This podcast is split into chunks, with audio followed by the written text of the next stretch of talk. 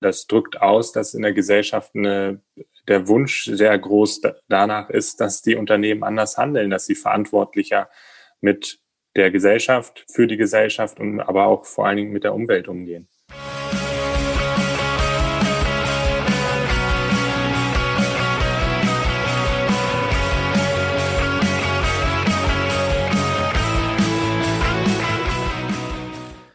Liebe Hörerinnen und Hörer, nachdem in der letzten Folge Annabelle und Carlo den Service und die Theke bei uns in der Wirtschaft übernommen haben, werdet ihr heute die zweite Folge hören, die von Teilnehmenden des Podcast-Seminars, was wir an der Uni Siegen gegeben haben, geleitet wird.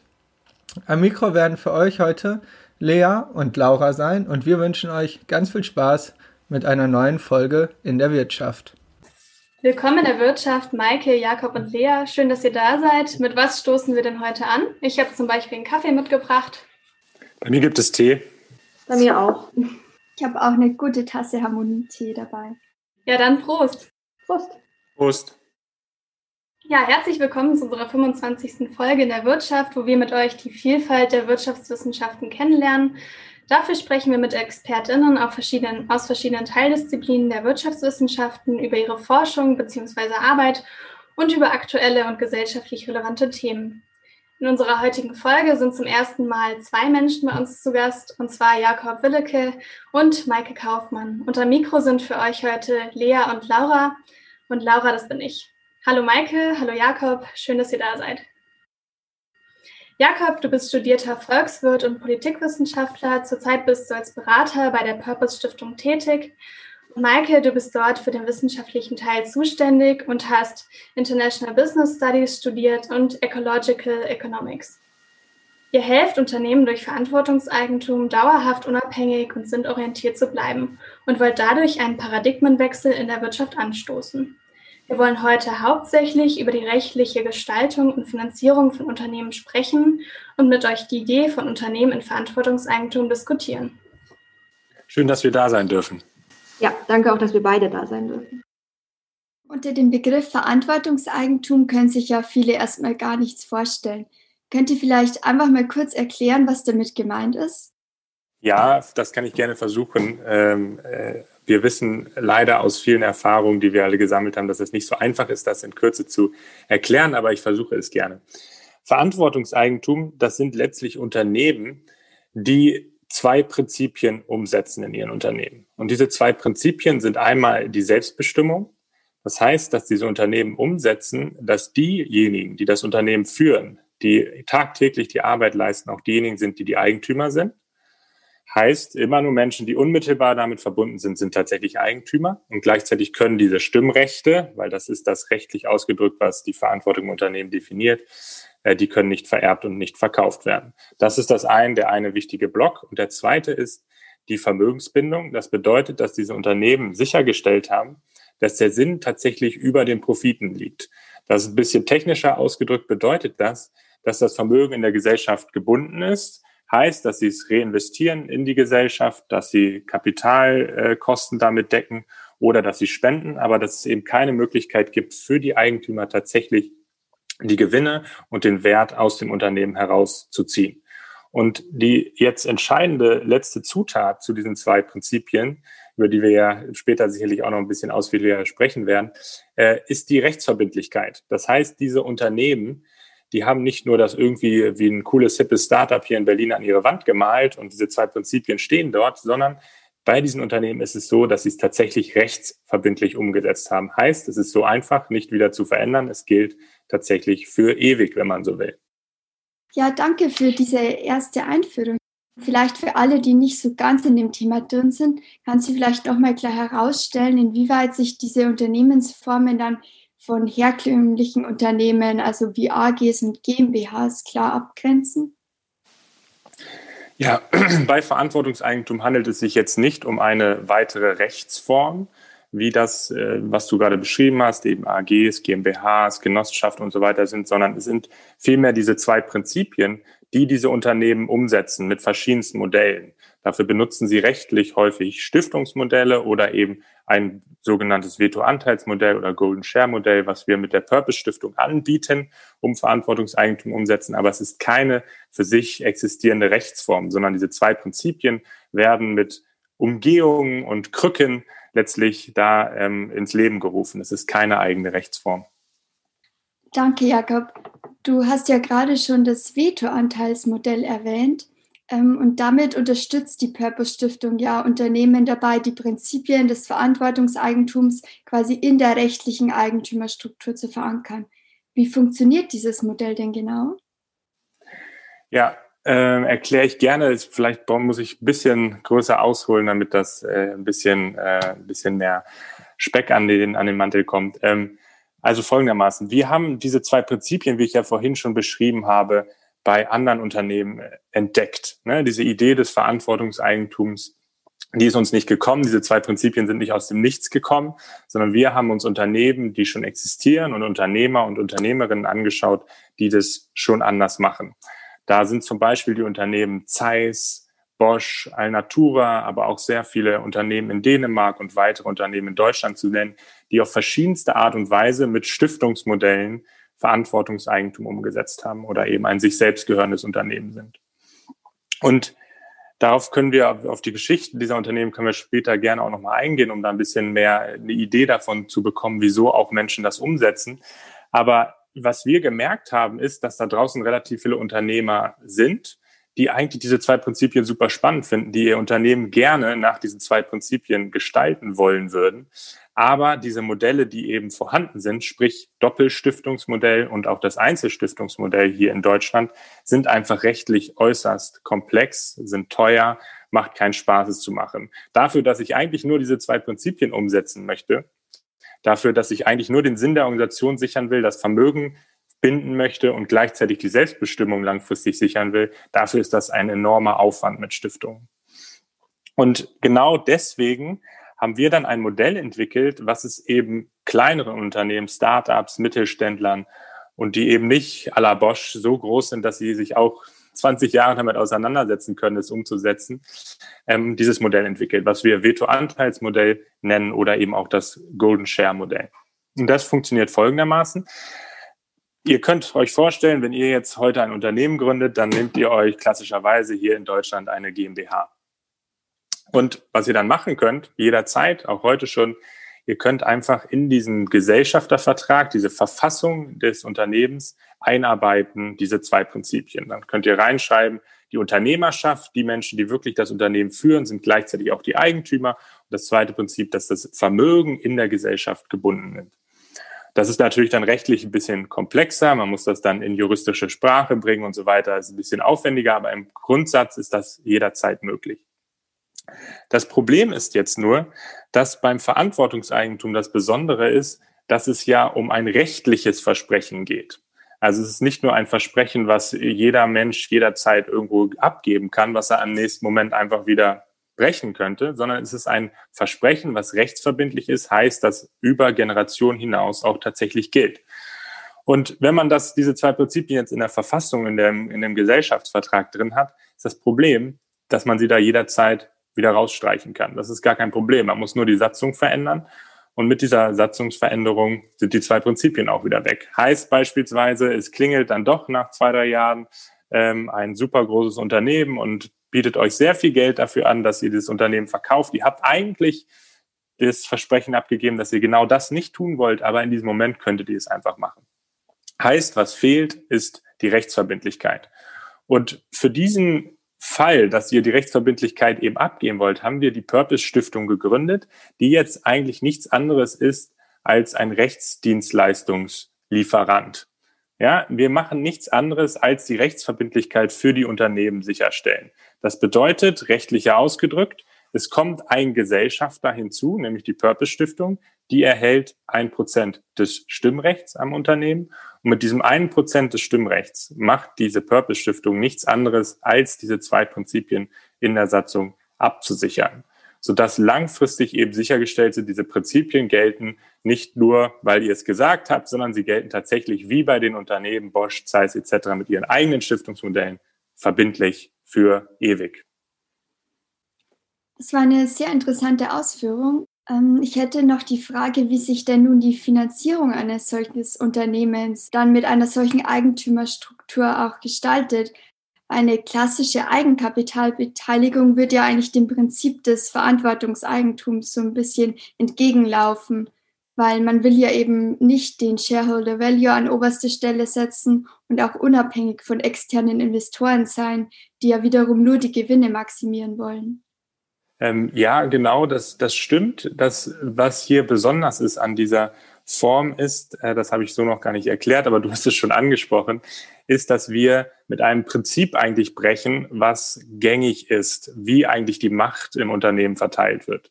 Das Prinzip, was du gerade angesprochen hast, ist das Prinzip Geld ist gleich Macht. Ja? Die Menschen, die das Geld haben, die am meisten Geld haben, die können sich eben bei einer Aktiengesellschaft ganz klassisch einfach die Mehrheit der Aktien kaufen und wenn sie die Mehrheit haben, können sie den Aufsichtsrat besetzen und damit haben sie die Macht im Unternehmen. Das Gleiche gilt auch im kleineren Stil jetzt für eine GmbH oder so. Derjenige, der eben am meisten Geld auf den Tisch legen kann bei der Weitergabe des Verkaufs, bekommt die Macht. Und in Unternehmen Verantwortungseigentum ist, ist das in der Tat anders. Man kann immer noch ganz normal Eigenkapitalfinanzierung machen. Nur diese Gleichung, Geld ist gleich Macht, die wollen wir ja gerade ausschließen, weil wir sagen, das ist eigentlich kein so geniales Prinzip, weder für das einzelne Unternehmen, weil der Unternehmer sich das nicht wünscht und auch gesellschaftlich vielleicht gar nicht so schlau, immer mit diesem Mechanismus zu arbeiten. Und dementsprechend kann man in diese Unternehmen Eigenkapitalfinanzierung umsetzen. Aber die Investoren erhalten eben nicht klassischerweise Stimmrecht, also das Recht, über das Unternehmen gleichzeitig zu äh, bestimmen. Und das ist vielleicht noch ein ganz spannender Punkt, der auch grundsätzlich wichtig ist zu wissen. Was ist eigentlich dieses Unternehmenseigentum? Wenn man das so ein bisschen auseinanderreißt, vielleicht ist es gut noch kurz zu erwähnen, dann ist das, sind wir es gewöhnt, als dieses Bündel von Rechten zu sehen. Und tatsächlich ist es, sind es aber eben einzelne Rechte, die man auseinandernehmen kann. Da ist einmal das Stimmrecht, das Recht über das Unternehmen zu bestimmen. Da ist das Gewinnrecht, das Recht, die Gewinne aus dem Unternehmen zu ziehen. Und darunter sind dann noch die Varianten der Weitergabe, eben der Verkauf, die Vererbung, auch die Zerstörung. Und wenn ich jetzt heute ein Unternehmen gründe oder Anteilseigner an so einem Unternehmen bin, bedeutet das, ich bekomme einfach diesen Sack an Rechten äh, einfach direkt zu mir. Und damit bin ich Alleinherrscher. Und was wir jetzt machen bei dieser Idee des Verantwortungseigentums und auch bei der Finanzierung ist, wir teilen jetzt die unterschiedlichen Rechte passend zu für das einzelne Unternehmen. Und das bedeutet eben für Investoren, dass sie Geld reingeben können, Eigenkapitalfinanzierung machen können aber dass sie dafür nicht Stimmrecht oder eben nur geringes Stimmrecht erhalten. Trotzdem können sie natürlich äh, und sollen sie auch für ihr Risiko, was sie tragen, indem sie Kapital beisteuern, entschädigt werden. Genau, es sind immer ganz risikoadäquate äh, Dividenden dabei. Es, wir erwarten nicht von denen, dass sie da einfach Geld reinstecken und dann mal gucken, was damit passiert, aber nicht selber davon irgendwas haben.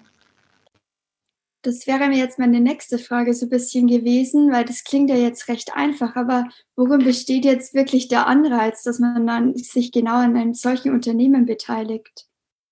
Investoren investieren ja eigentlich immer in ein Team und in eine Unternehmensidee.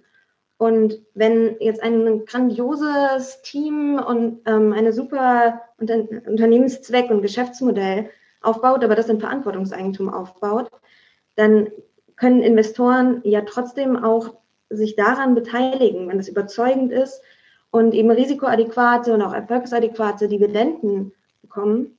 Aber eigentlich brauchen sie dafür in den meisten Fällen gar nicht unbedingt die, diese Macht und die Kontrolle. Oft, wenn man ein bisschen länger mit ihnen spricht, merkt man, oft wollen die die gar nicht wirklich, sondern wollen nur eine Sicherheit, dass die Unternehmer auch wirklich verantwortungsvoll mit dem Geld, das sie bekommen haben, umgehen. Ja, vielleicht äh, ergänze ich noch kurz. Äh, das ist ja so, dass man sich überlegen kann, wie, wie glaube ich als Investor, dass mein Geld am besten zu mir zurückkommt. Und wenn ich der Überzeugung bin, dass es das Richtige ist, dass die Menschen, die wirklich vor Ort sind, die es tagtäglich tun, und das ist ja der Kern dieser Idee, dass die Menschen, die Kopf, Herz und Hand zusammenbringen, weil sie es tun, weil sie es spüren, weil sie es im Alltäglichen machen, das sind auch die richtigen, die die Entscheidung fällen sollten. Also kann ich als Investor, und da gibt es viele da draußen, dem genau diesem Prinzip folgen und sagen, ich glaube daran, dass es eben das Beste auch für meinen Return ist, dass tatsächlich diese Menschen entscheiden und nicht äh, ich, der irgendwo sitzt und vielleicht auch viel Know-how hat und auch was beisteuern kann, aber nicht derjenige bin, der am Ende eben ja, immer der weise Mensch bin, der in meinem Stuhl sitzt und am Ende die Entscheidung fällen sollte, obwohl er nicht vor Ort ist.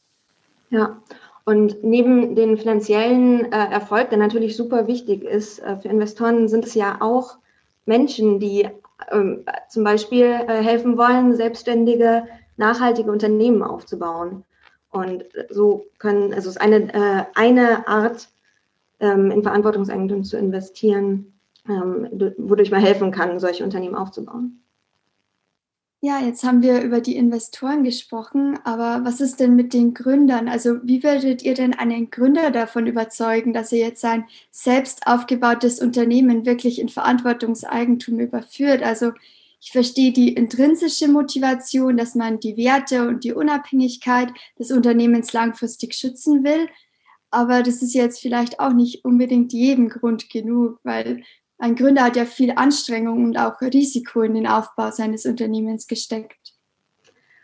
Absolut, da gibt es auch äh, viele verschiedene Wege, das zu beantworten. Als erstes würde ich aber erstmal sagen, wir versuchen überhaupt niemanden zu überreden, Verantwortungseigentum umzusetzen. Ähm, das ist eine sehr, sehr persönliche und auch wirklich komplizierte, langwierige Entscheidung mit wirklich weitreichenden Auswirkungen, die jeder Unternehmer und jede Unternehmerin ganz persönlich für sich selber treffen möchte, ob, ob Verantwortungseigentum und ihr Unternehmen, das sie aufgebaut haben, in Verantwortungseigentum zu überführen, etwas für sie ist.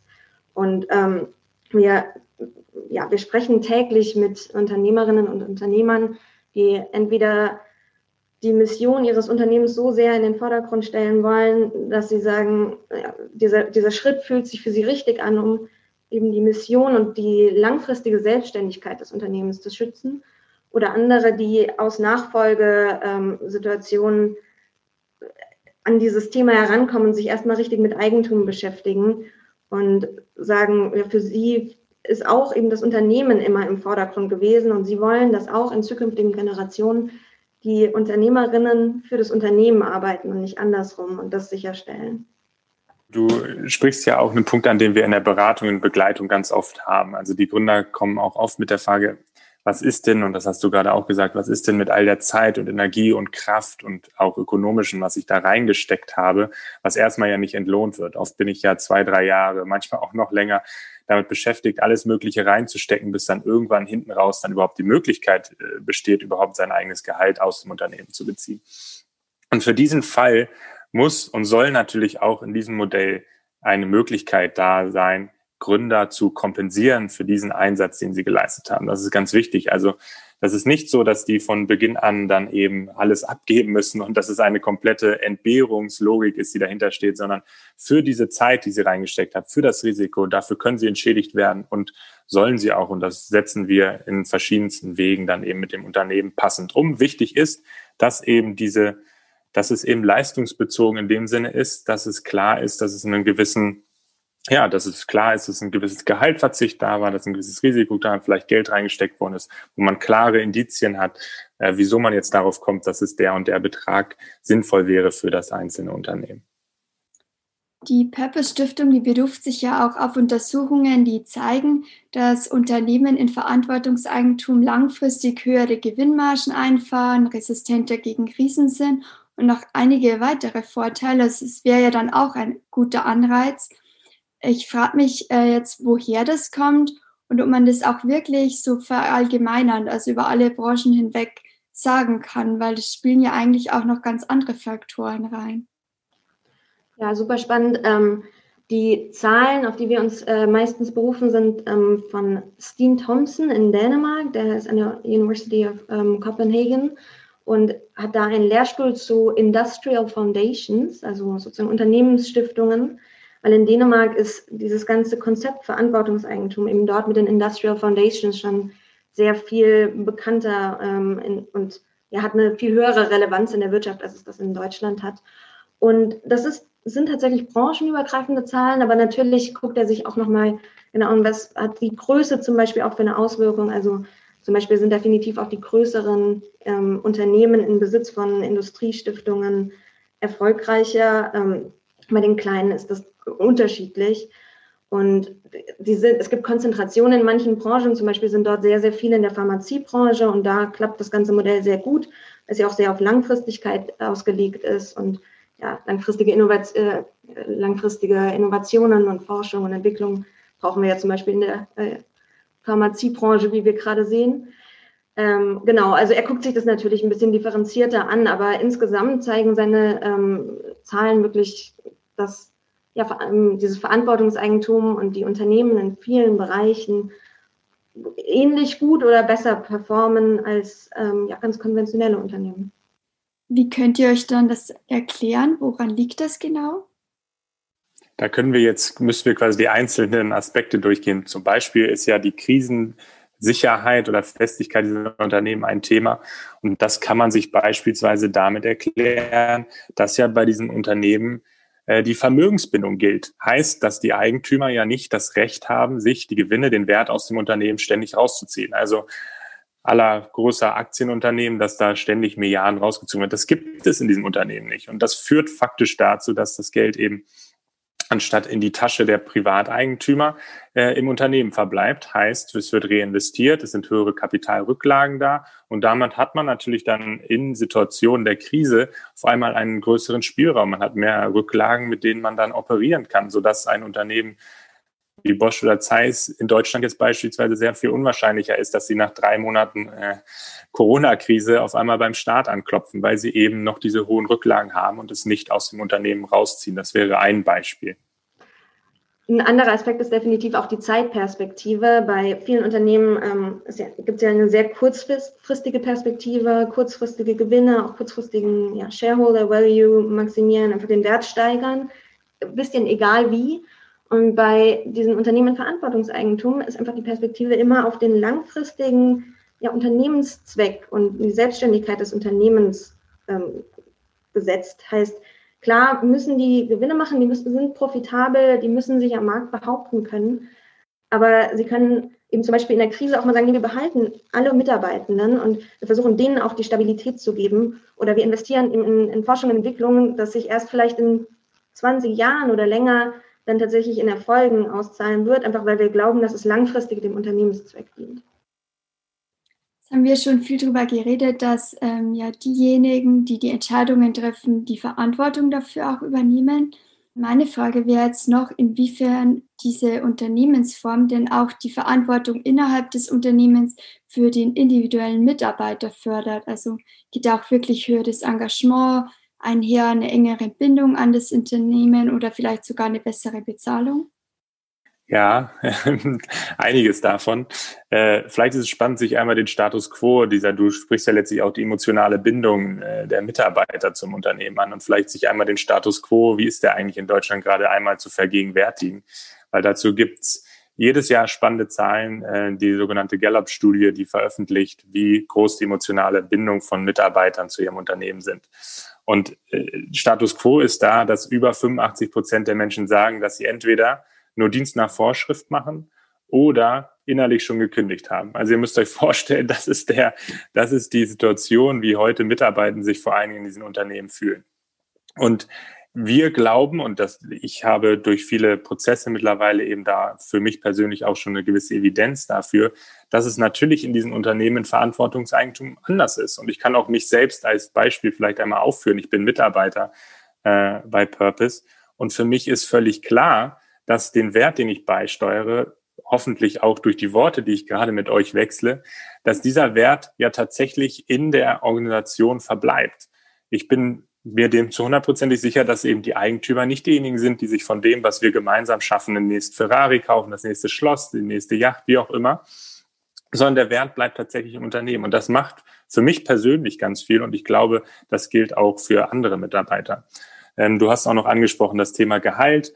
Äh, das ist ja auch eines der, eines der Ergebnisse dieser dänischen äh, Untersuchung, wo Mike ja schon gesagt hat, über 1000 Unternehmen, also es ist eine gewisse Evidenz einfach da, dass die besser bezahlt werden. Das ist eines der Ergebnisse. Und auch das ist auf, auf das zurückzuführen, was ich vorher genannt hatte. Da sind eben Menschen, die es nicht rausziehen. Es ist mehr Geld potenziell zur Verfügung. Und gleichzeitig sind eben die Menschen in tatsächlicher Verantwortung in diesen Unternehmen. Ne? Sie sind wirklich verantwortlich. Sie können sich nicht umdrehen und sagen, eigentlich haben wir gar nicht die Verantwortung, sondern da sitzt äh, der Shareholder, der, der hat eigentlich die Verantwortung. Deswegen, ähm, ja, Verantwortungsvakuum gibt es eben nicht. Und das ist ein Grund dafür, wieso ich glaube, dass es eben auch in diesem Unternehmen anders als Unternehmer mit den Mitarbeitern umgegangen wird. Mhm. Und auch mit der Verantwortung, die man, ähm, die man übernimmt, auch als Mitarbeiter in, im Unternehmen. Das ist natürlich ein ganz anderes Gefühl zum Unternehmen und zum Unternehmenszweck. Man weiß, man arbeitet in, in diesem Unternehmen nur, um gemeinsam an einem Zweck zu arbeiten. Und man hat, man hat den wirklich vor sich. Da hat man auch viel mehr Eigeninitiative, viel mehr Eigenmotivation, um auch Verantwortung zu übernehmen. Ähm, und nochmal ganz konkret, also es gibt in, in den dänischen Unternehmen, es gibt äh, wirklich eine viel geringere Mitarbeiterfluktuation, sowohl im Management als auch in den ja, normalen ähm, Arbeitnehmern. Das klingt ja wirklich positiv. Ich möchte euch jetzt zum Abschluss des ersten Themenblocks noch die Frage von Stefan Seuring stellen, der letztes Mal hier in der Wirtschaft unser Gast war. Er will von euch wissen, setzt sich beim Verantwortungseigentum der Verantwortungsbegriff über das eigene Unternehmen fort? Was ist mit vor- und nachgelagerten Stufen der Lieferkette, die für die wirtschaftliche Gesamttätigkeit notwendig sind? Ja, das, das ist tatsächlich eine spannende Frage, die auch gar nicht so einfach zu beantworten ist. Weil wie wir ja jetzt beschrieben haben mehrfach, ist Verantwortungseigentum im Kern sind das diese zwei Prinzipien, die wir genannt haben. Und das ist keine weitere Festschreibung von Nachhaltigkeitszielen, Zielen in der Lieferkette bestimmtes umzusetzen, sondern die Idee ist vielmehr, mit Verantwortungseigentum eine Struktur zu schaffen, in denen die Menschen tatsächlich verantwortlich überhaupt sein können. Und die Idee ist es, dass sie in diesen Strukturen, und da steckt auch ein bisschen positives Menschenbild mit Sicherheit drin, dass wenn diese Strukturen so sind, dass diese Menschen dann automatisch auch nachhaltiger für die Welt und für ihr Unternehmen handeln. Davon sind wir einfach fest überzeugt. Wenn es diese Struktur gibt, wenn klar ist, es gibt die Verantwortlichkeiten, das sind Menschen, die eben, um es irgendwie mit einem klassischen volkswirtschaftlichen Bild zu sagen, wir haben ja oft diese Idee von externen Effekten, wo da die Fabrik steht äh, an dem Fluss und die, der Fluss wird verseucht. Wenn die Menschen, die tatsächlich die Eigentümer sind, die sind, die das Unternehmen führen, die gleichzeitig noch am Fluss wohnen, und das alles mitbekommen, dann sind wir einfach der Überzeugung davon, dass sie dann verantwortlicher handeln. Und das ist, glaube ich, oder ich sehe es auch in den Unternehmen Verantwortungseigentum, dass es tatsächlich wirkt. Es gibt eben keine Ausreden mehr auch in dem Sinne. Man ist tatsächlich verantwortlich. Ja, genau. Es ist ja auch so, dass oft diese ähm, sehr negativen Auswirkungen auf die Lieferkette und auf ähm, Umwelt, Gesellschaft daher kommen, dass man sich mit allem, was man kann, Gewinne maximieren möchte, Kosten minimieren möchte. Und das ist ja gar nicht die, der Anreiz für Entscheidungen in Unternehmen Verantwortungseigentum. Wie gesagt, klar, die müssen profitabel bleiben, aber du, man denkt ganz anders über Entscheidungen nach und aus, aus ganz anderen Blickwinkeln zieht da viel mehr Perspektiven auch mit ein. Und eben insbesondere den langfristigen Unternehmenszweck. Und da sind gesellschaftliche und ökologische Auswirkungen doch definitiv auch wichtig und auch wie es den Lieferanten geht. Ja, ich würde dann hier nochmal kurz übernehmen für den zweiten Themenblock. Ähm, erstmal vielen Dank. Wir haben jetzt wirklich schon einen super guten Überblick über die Grundsätze des Verantwortungseigentums bekommen, über die Finanzierungsform. Ihr hattet auch das 1% Vetorecht angesprochen und natürlich auch den Wechsel der Unternehmensmission hin, hin zu langfristigen ähm, Perspektiven oder Zielen und weg von diesen kurzfristigen Gewinnen. Und dann hattet ihr auch schon Dänemark mit den ähm, Industrial Foundations angesprochen äh, und die Gallup-Studie. Jetzt würde ich aber tatsächlich noch mal ganz gerne einen Sprung zurück machen und zwar zur Eigentumsstruktur und würde euch da gerne fragen, inwieweit sich das denn von anderen ähm, Eigentumsstrukturen und Unternehmensformen abgrenzen, zum Beispiel von der Genossenschaft. Ja, ähm, nehmen wir einfach das Beispiel der Genossenschaft. Äh, es ist ja auch eins der klassischen Beispiele, wie man eben äh, Eigentum, Unternehmenseigentum heute äh, anders gestalten kann. Der Unterschied ist jetzt aber immer noch bei einer Genossenschaft, wenn ich die wähle, dann habe ich das Prinzip, dass da zwar mehr Stakeholder involviert sind, ne? also alle, die Genossen sind, sind tatsächlich auch diejenigen, die Mitentscheidungen treffen und so weiter. Aber die Kernprinzipien eben des Verantwortungseigentums sind dort noch nicht umgesetzt. Ihr müsst euch also wieder vergegenwärtigen oder wir müssen uns gemeinsam vergegenwärtigen, dass eben Verantwortungseigentum keine Rechtsform als solche ist, sondern wie äh, über den Rechtsformen schwebt. Heißt, ich kann eine Genossenschaft sein, aber ich kann auch Verantwortungseigentum umsetzen. Und der Unterschied eben ist ganz klar, wenn ich Verantwortungseigentum umsetze, habe ich dieses Prinzip der Selbstbestimmung, was in der Genossenschaft als solches nicht per se gesehen äh, da sein muss. Ne? Die Idee, dass nur die Menschen, die tatsächlich das Unternehmen treiben, die tatsächlich verantwortlich sind, dass sie auch in der Eigentümerschaft sein, weil in der Genossenschaft könnten ja theoretisch alle möglichen Menschen Mitglieder sein, die potenziell ähnlich wie Investoren eigentlich eher Absentee Owner sind, also Menschen, die eigentlich nicht wirklich vor Ort sind, die trotzdem mitbestimmen. Heißt, diese Selbstbestimmung ist in dieser, in der Genossenschaftsform eben in der Form noch nicht abgesichert äh, und auch die Vermögensbindung nicht, weil selbst wenn ganz viele Menschen Teil der Genossenschaft sind, es können ja auch große Genossenschaften mit mehreren tausend Mitgliedern, dann bleibt immer noch diese Option, die Genossenschaft zu verkaufen, was ja in Verantwortungseigentum schlichtweg nicht möglich ist. Heißt, und das ist auch oft passiert in Amerika schon, dass die Genossen eben beispielsweise in der zweiten, dritten Generation auf dem Rücken der vorderen, vorherigen Generation die Genossenschaft verkaufen. Und dementsprechend ist eine Genossenschaft eine Rechtsform, die ist spannend, die hat spannende Alternativen, aber man hat diese zwei Prinzipien tatsächlich mit einer Genossenschaft nicht umgesetzt.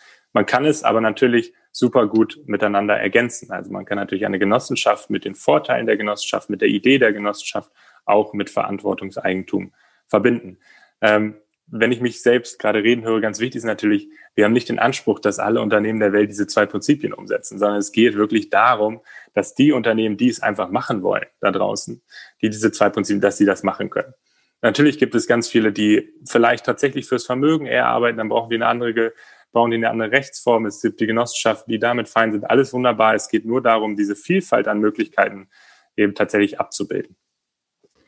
In dem Zusammenhang ist, glaube ich, auch nochmal ganz wichtig zu verstehen, woher dieser Begriff Verantwortungseigentum eigentlich kommt. Nämlich es ist nicht unbedingt verantwortliches Eigentum, sondern Eigentum der Verantwortung des Unternehmens in Abgrenzung zu Vermögenseigentum. Und das ist eigentlich ein Kern, das ja rechtlich verbindlich, langfristig, auch generationenübergreifend die ähm, UnternehmerInnen die Verantwortung des Unternehmens halten, aber nicht das Vermögen. Und es gibt unglaublich viele Unternehmen, ähm, auch im, im, deutschen Mittelstand und äh, ja, überall auf der Welt, die Verantwortungseigentum jetzt schon leben, aber es einfach noch nicht rechtlich verbindlich sicherstellen. Und das passt für ganz viele für die, äh, von denen auch. Und wir arbeiten aber halt mit Unternehmen, die es gerne auch ja, rechtlich institutionalisieren wollen, sozusagen, das Verantwortungseigentum. Ja, vielen Dank für die Ausführung. Ich glaube, da ist auch nochmal ganz wichtig, dass der Punkt der Selbstbestimmung halt wirklich im Fokus steht. Und da habt ihr ja auch gerade ähm, ganz gut erklärt, dass es bei Genossenschaften halt nicht der Fall ist. Beziehungsweise nicht der Fall sein muss. Also es kann natürlich der Fall sein. Man kann eine Genossenschaft so gestalten, aber es muss eben nicht, muss nicht der Fall sein.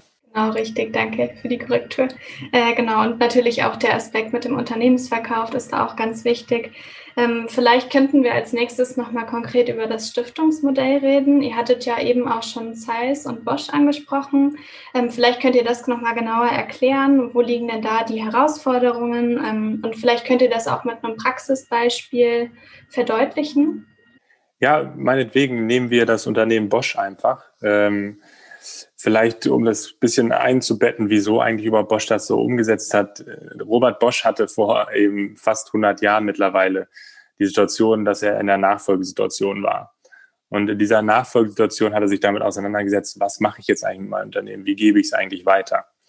Ähm, und hat dann ausprobiert. Hat probiert, was, äh, und äh, gedanklich äh, jedenfalls ausprobiert, was passiert eigentlich, wenn ich es der Familie weitergebe? Ne? Der eine klassische Weg der Weitergabe des Unternehmens und hat da schon relativ viele Verwandte gehabt und hatte da die Befürchtung, dass es eben spätestens in einer Generation später vorbei ist mit der, mit der Einheit in der Familie und damit eben auch das Unternehmen stark belastet wird. Also dafür gibt es auch Evidenzen, ne, dass ganz oft eben Unternehmen dann in, spätestens nach der dritten Generation als Familienunternehmen ihre Schwierigkeiten bekommen.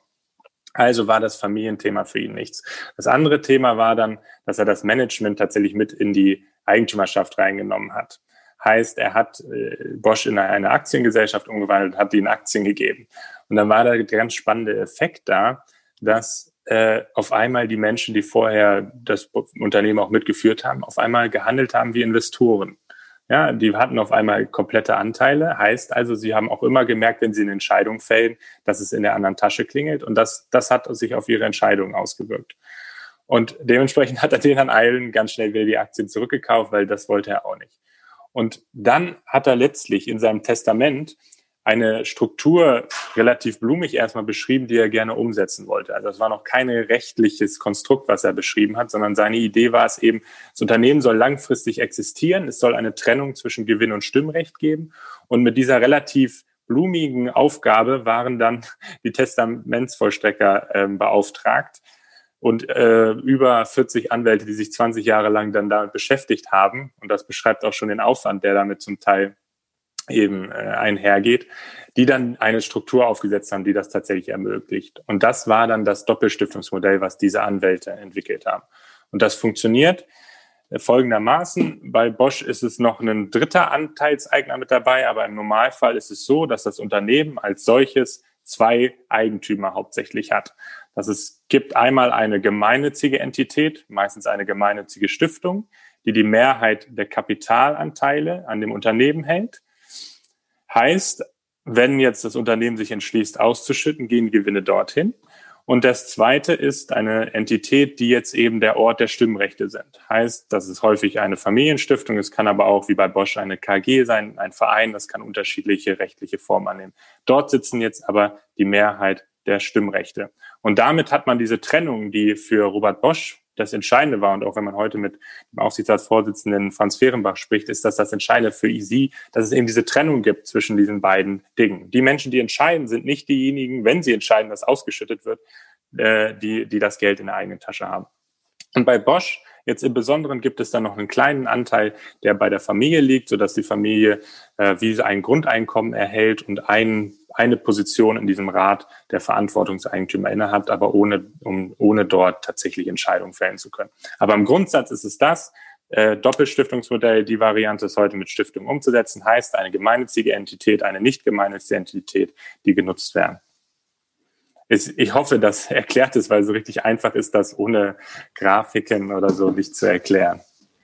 Ja, aber vielleicht hast du durch deine Erklärung auch direkt eine äh, deiner Fragen beantwortet, nämlich was ist, was ist denn daran so aufwendig und kompliziert? Es ist halt einfach unglaublich kompliziert. Also gerade zum Beispiel in dem Bosch-Modell, das sind drei Entitäten, die man parallel managen muss, in, die man besetzen muss, auch mit, mit Personal die ähm, miteinander kooperieren müssen, sich abstimmen müssen und die auch erstmal überhaupt gegründet werden müssen, was natürlich auch mit Kosten verbunden ist, die jetzt nicht jedes kleine Start-up äh, bei der Gründung schon da hat oder auch ein kleines mittelständisches Unternehmen. Ja, genau. Also danke nochmal für die wirklich ähm, anschauliche Ausführung mit Bosch. Ähm, ich fand das gerade auch ganz interessant mit den zwei Entitäten und ich kann mir auch vorstellen, dass das ja einfach ein ziemlich hoher monetärer, juristischer Aufwand ist und auch seine Zeit dann dauern wird, das so bei Bosch dann umzusetzen oder bei anderen Unternehmen. Ähm, jetzt hattet ihr ja auch eben gerade angesprochen, dass die Entscheider nicht die sind, die das Kapital besitzen. Ähm, ähm, aber macht das dann Bosch auch zu einem besseren Unternehmen? Wir hatten ja eben in dem Themenblock schon mal drüber geredet, dass es ja keine Festschreibung von Nachhaltigkeitszielen in, in dem Unternehmen dann geben wird.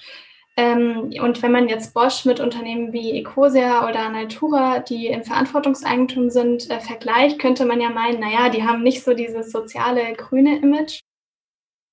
Ja, also äh, erstmal ist es natürlich immer, es ist ein Rahmen und in diesem Rahmen kommt es auch immer sehr stark auf die Menschen an, die die Verantwortung in diesem Rahmen übernehmen. Und ähm, wie ich auch vorhin schon gesagt habe, ich glaube, es ist einfach total zentral, dass alle Entscheidungen, die auch Bosch trifft zum Beispiel, nicht Entscheidungen sind, die getroffen werden, um die Gewinne von einzelnen Menschen zu maximieren oder ihnen möglichst viel Geld zu äh, geben, irgendwie ihr Vermögen zu vermehren, sondern um das Unternehmen und den Zweck, den Sie denken, dass es in der Gesellschaft hat, ähm, langfristig weiterzubringen. Und man merkt ja bei Bosch auch, die machen zum Teil wirklich ganz tolle Forschungs- und Entwicklungsprogramme, versuchen irgendwie in neue, auch grüne Technologien zu investieren und sich da in verschiedenen Bereichen zu positionieren, von denen sie denken, dass es die Gesellschaft langfristig voranbringt wie sozusagen nachhaltig oder verantwortlich das ist. Es kommt immer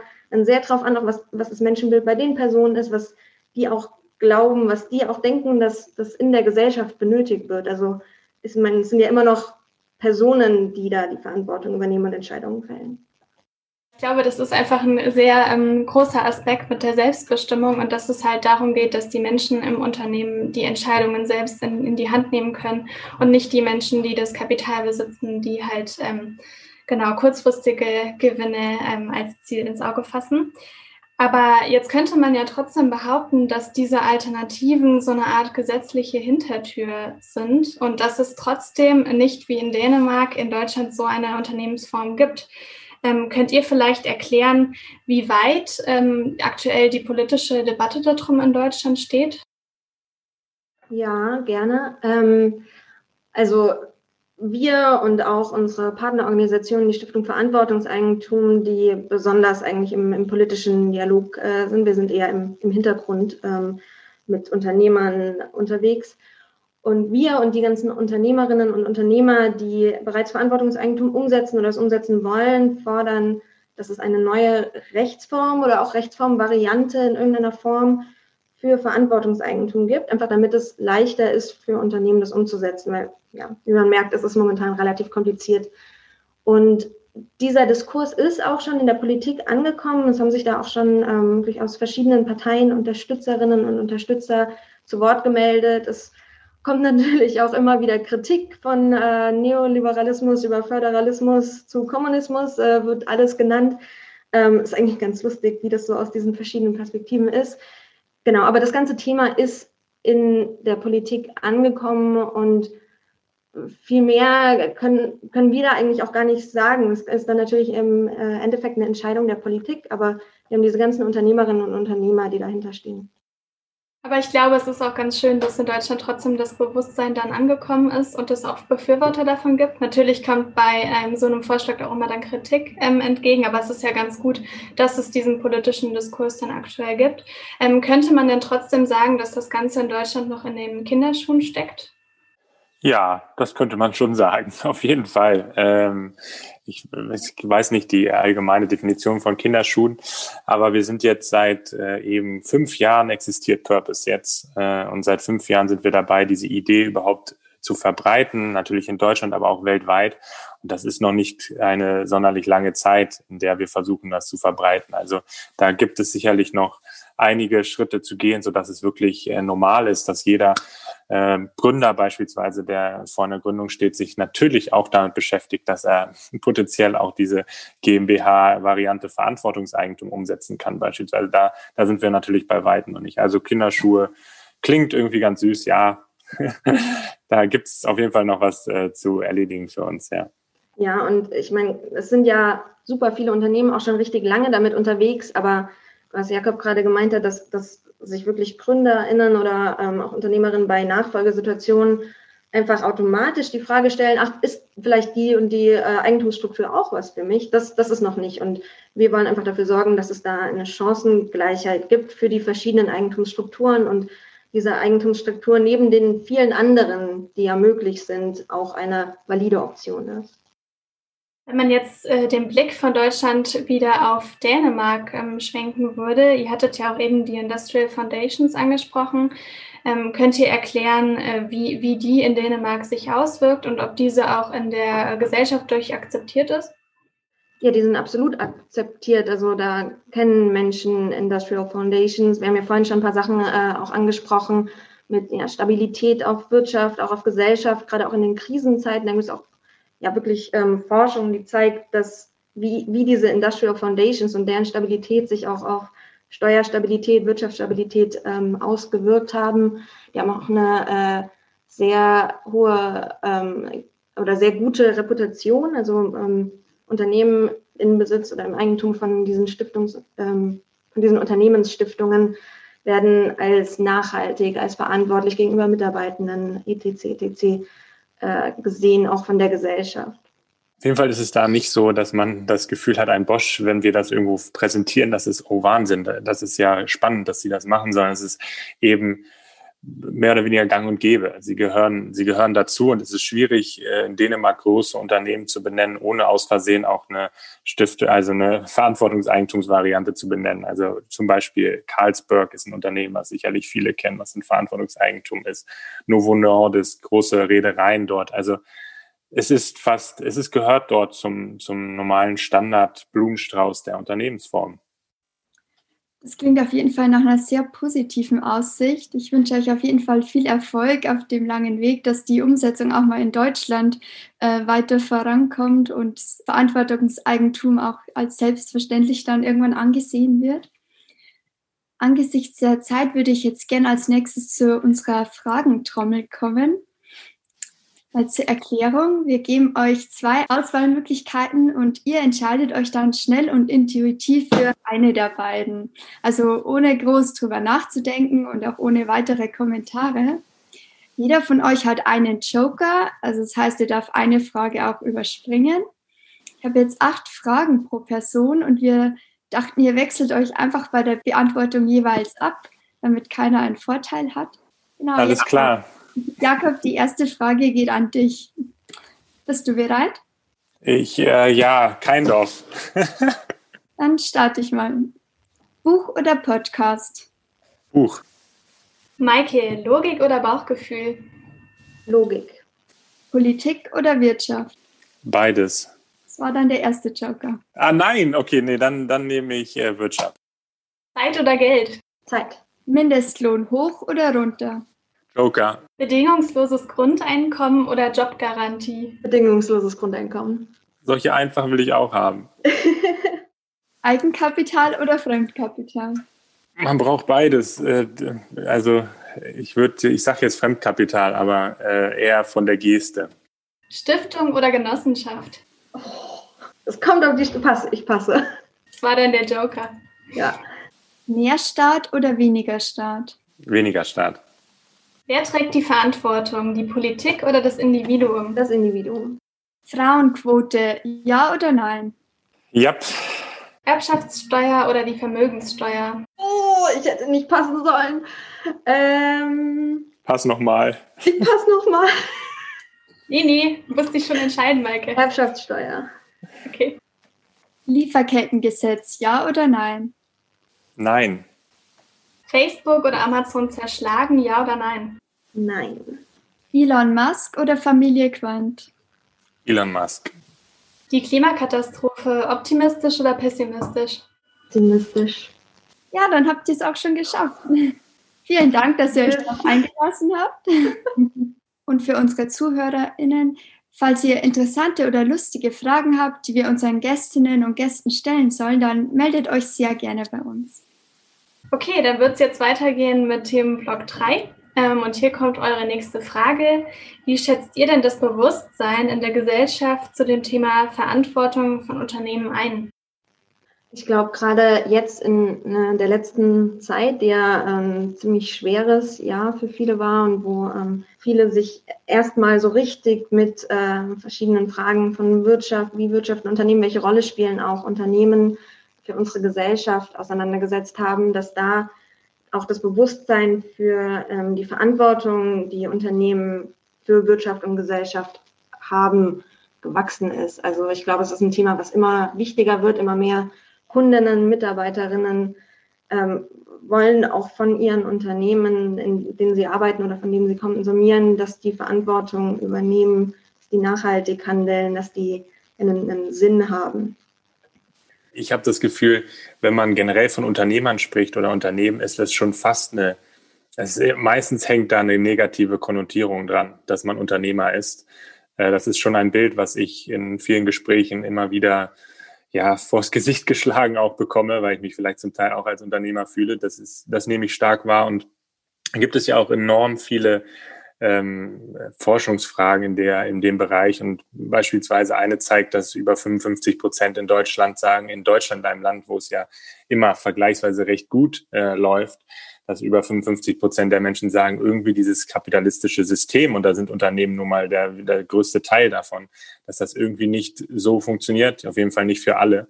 Und ich glaube, das drückt aus, dass in der Gesellschaft eine der Wunsch sehr groß danach ist, dass die Unternehmen anders handeln, dass sie verantwortlicher mit der Gesellschaft, für die Gesellschaft und aber auch vor allen Dingen mit der Umwelt umgehen.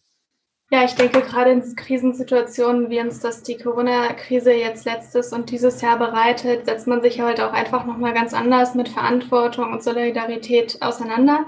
als vielleicht in diesem ähm, ganz normalen Umständen. Ähm, jetzt würden wir noch ganz gerne über, über euch, also über die Purpose Stiftung reden. Ähm, ihr seid ja genau an der Schnittstelle zwischen Theorie und Praxis. Wie sieht denn eure Arbeit konkret aus? Ja, wir, wir arbeiten mit, bei, mit Purpose letzterweise. Wir sind mittlerweile 30 Menschen, die sich äh, mit diesen Themen beschäftigen. Äh, nicht nur hier in Deutschland, sondern auch in der Schweiz. Äh, in, in den USA haben wir ein Team, in Lateinamerika. Und wir beschäftigen uns vor allen Dingen mit vier Kernbereichen bei Purpose. Äh, vier Kernbereiche, die wir, die wir bearbeiten sozusagen. Da ist einmal die, wir nennen das Field Building Arbeit also die Arbeit, die damit zusammenhängt, diese Idee überhaupt in die Welt zu bringen, der, den Unternehmern eine Sprache zu geben, Investoren eine Sprache zu geben, heißt ein bisschen technischer ausgedrückt, wir machen Konferenzen, wir schreiben Bücher, wir betreiben Forschung und all dies, um diese Idee in die Welt zu bringen. Also klassisch auch gemeinnützige Arbeit. Und dann haben wir als zweiten Kernbereich dieses Modell, was wir vorhin ja diskutiert haben, dieses Veto-Anteilsmodell, wo wir konkret eben eine Lösung haben für Unternehmen, es umzusetzen. Als drittes dann die Beratung und Begleitung von Unternehmen, die eben Verantwortungseigentum kennenlernen wollen und umsetzen wollen. Da begleiten wir Startups von der Gründung äh, bei Umwandlung später, mittelständische Unternehmen oder auch sehr große Unternehmen, die sich damit auseinandersetzen. Und als vierten Bereich auch in dieser, in dieser Art und Weise hintereinander ähm, haben wir uns damit beschäftigt, kam dann die Finanzierung noch hinzu.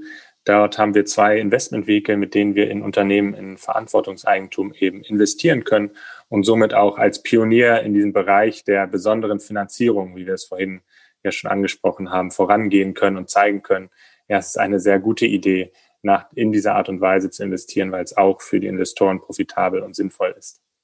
Das sind die vier Kernbereiche. Und drumherum tun wir, glaube ich, als Team äh, alles Mögliche in sämtlichen Kneipengesprächen, äh, um generell diese, diese Idee unter, zu unterstützen. Ja, du hattest gerade gesagt, ihr seid äh, gerade in der Finanzierung Pioniere. Könntest du das noch ein bisschen weiter ausführen? Ja, wenn, wenn du mich jetzt persönlich fragen würdest, was ist noch so der, das dickeste Brett, was wir noch bohren müssen, damit es vor allen Dingen jetzt für Startups äh, möglich ist, Verantwortungseigentum genauso entspannt quasi wie den klassischen VC-Part, der da draußen immer wieder kursiert, umzusetzen, dann würde ich immer sagen, die Finanzierung ist das, wo wir einfach noch am meisten ähm, tatsächlich äh, Arbeit leisten möchten, wollen, müssen, damit die Unternehmen keinen Wettbewerbsnachteil haben gegenüber anderen äh, Unternehmen. Ich glaube, das ist wichtig, dass wir da so realistisch draufschauen, dass es natürlich heute so ist, dass es da draußen noch nicht so normal ist, in diese Form des Unternehmens zu investieren. Auch wenn es ganz klassische Instrumente gibt, die schon seit Jahren benutzt werden, die genau das ermöglichen. Aber trotzdem ist es eben da noch der, würde ich sagen, weiteste Weg, damit es eben dem normalen Weg äh, im Nichts nachsteht und es gleich einfach ist, Unternehmen in Verantwortungseigentum als Startup groß machen zu können. Ja, ein anderer Punkt, den ich noch ganz gerne ansprechen würde, wäre eure gemeinnützige Ideenwerkstatt. Da arbeitet ihr ja auch mit Studenten zusammen. Was für Feedback kommt denn ähm, da bei euch entgegen? Ähm, oder generell, äh, ich glaube auch gerade für die Podcast-Zuhörer, hier sind ja auch viele interessierte Studenten, ähm, Professoren dabei, die das hören. Vielleicht wäre es da auch ganz interessant, da das Feedback zu hören. Genau, ähm, mit unserer Arbeit in dem Bereich versuchen wir wirklich die die empirischen Erfahrungen, die wir machen, die äh, Gespräche, die wir mit Unternehmerinnen und Unternehmern, Investorinnen und äh, Investoren führen, irgendwie auch wieder in, in die Theorie, in die Wissenschaft reinzutragen und dass sich das gegenseitig befruchtet, eben auch, dass die, äh, die wissenschaftlichen Arbeiten, die geschrieben werden, die Forschung, die gemacht wird, auch nicht an uns vorbeigehen, sondern dann auch unsere Praxis wieder beeinflussen können. Und da ähm, haben wir wirklich alle super viele Gespräche mit Professorinnen, mit Studentinnen. Ähm, wir haben zum Beispiel äh, momentan etwa 40, würde ich sagen, äh, Studenten, die ihre Masterarbeiten oder Doktorarbeiten oder Bachelorarbeiten zu dem Thema schreiben in den Bereichen von Rechtswissenschaften über Wirtschaftswissenschaften, Soziologie, Psychologie. Also es ist, ist total spannend ähm, und das sind ganz tolle Gespräche. Es sind dann oft einfach Studentinnen, die auf uns zukommen und sagen, hey, das Thema ist total cool, ich würde gerne auch irgendwas machen, was entweder ähm, euch in der Praxis hilft oder was auf jeden Fall sehr nah irgendwie an der Praxis dran ist, weil das so ein super spannendes Thema ist. Und, und dann ähm, begleiten wir die ganz häufig auch wirklich sehr, sehr eng inhaltlich, weil das Thema einfach echt komplex ist, muss man sagen. Und das richtig zu verstehen, da ist es super hilfreich, einen Sparing-Partner dabei zu haben und versuchen ein bisschen zu agieren und die auch ganz viel untereinander zu vernetzen, auch mit UnternehmerInnen zu vernetzen. Und da hat sich eine richtig äh, schöne kleine Community entwickelt, die äh, ganz, ganz viel Energie mitbringt. Das ist echt toll. Und die auch stetig nach Nachwuchs äh, sucht. Also wenn, wenn da Interesse ist, dann können die sich super gerne bei uns melden und helfen gerne. Yep. Das sind wirklich schöne Abschlussworte. Ich habe gerade gesehen, die Wirtschaft macht so langsam zu. Wir kommen jetzt zur letzten Runde und ich habe noch eine letzte Frage mitgebracht. Und zwar könnte die gegenwärtige Corona-Krise denn eurer Meinung nach auch als Chance gesehen werden? Ich meine, krisenfeste Unternehmen braucht es ja gerade in diesen Zeiten. Ich glaube, ähm, Krisen haben mal ganz unabhängig von unserem Konzept immer die die Auswirkung, dass man eben besonders nachdenkt oder sich mehr Zeit für besondere Fragen gibt, grundsätzlichere Fragen gibt. Und in dem Sinne glaube ich, dass es durchaus eben dazu führen kann, dass wir uns äh, überlegen, wie wir als Gesellschaft äh, tatsächlich Wirtschaft auch anders gestalten können. Und ich bin super froh darüber, dass es so aussieht, als ob eben dieses Thema Verantwortungseigentum oder Unternehmenseigentum eben allgemein ein Teil dieser Diskussion sein kann, wie wir es irgendwie anders gestalten. Und das nehme ich so wahr. Und deswegen glaube ich, ist es wirklich eine große Chance, weil eben auch Beispielsweise ähm, die Bilder von ähm, den Unternehmen, die eben zwei Monate nachdem sie große Ausschüttung gemacht haben, nach Staatshilfefinanzierung anfragen, dass das natürlich Fragen aufwirft bei den Menschen. Wie kann das um Himmels Willen sein, dass die Unternehmen, die gestern noch eine Milliarde an Einzelne ausgeschüttet haben, dass das jetzt äh, von uns allen gemeinsam finanziert werden muss? In dem Sinne glaube ich, dass es uns helfen kann, äh, dass wir schneller zu anderen Lösungen und besseren Lösungen für die Gesellschaft kommen können. Ja, ich kann das nur unterstreichen. Es wird ja auch oft von Krisen als ein Window of Opportunity äh, gesprochen. Und das sehen wir schon auch, in, gerade jetzt auch in, in unserem täglichen E-Mails, die wir bekommen von ganz, ganz vielen Menschen, die plötzlich verstanden haben, was Eigentum, was Unternehmen auch wirklich in unserer äh, Gesellschaft und Wirtschaft eine Rolle spielen. Und die jetzt auf uns zukommen und sagen, hey, wie kann ich euch helfen? Kann ich für euch Flyer verteilen? Kann ich mit irgendjemandem sprechen? Kann ich, äh, keine Ahnung, irgendwas machen, die einfach unterstützend dabei sein wollen? Ja, danke für die motivierenden Worte in der Corona-Krise. Ich glaube, das ist ganz schön, da mal ein paar Lichtblicke auch zu sehen. Bevor die Wirtschaft hier jetzt aber schließt, möchte ich euch noch um eine letzte Frage bitten. Und zwar ist in der nächsten Folge Judith Niehüs zum Gast vom Institut der deutschen Wirtschaft in Köln. Wir möchten mit ihr vor allem über Einkommensungleichheit und Umverteilung sprechen. Was wolltet ihr Judith denn schon immer mal fragen? Ja, uns äh, würde die Rolle von Unternehmenseigentum äh, in dem Thema, ähm, in dem Themenbereich interessieren. Also welche Rolle auch alternative Eigentumskonzepte Ihrer Ansicht nach ähm, also zum Beispiel Genossenschaften, Stiftungsunternehmen, etc., in der Forschung und Betrachtung der Probleme rund um ähm, Vermögensungleichheit, Ungleichheit im Allgemeinen spielen. Ja, danke. Dann sind wir mal gespannt, was sie auf diese Frage antwortet. Wir freuen uns auf euer Feedback und wenn ihr mal eine Runde in der Wirtschaft schmeißen möchtet, dann könnt ihr das gerne über PayPal machen. Infos dazu findet ihr auf unserer Homepage. Dort findet ihr auch die Quelle zu der heutigen Folge. Danke an euch, liebe Hörer und Hörerinnen, fürs Zuhören. Und danke Jakob und Maike für das spannende Gespräch und dass ihr euch Zeit für uns genommen habt. Danke euch. Sehr gerne. Cool, dass ihr das macht.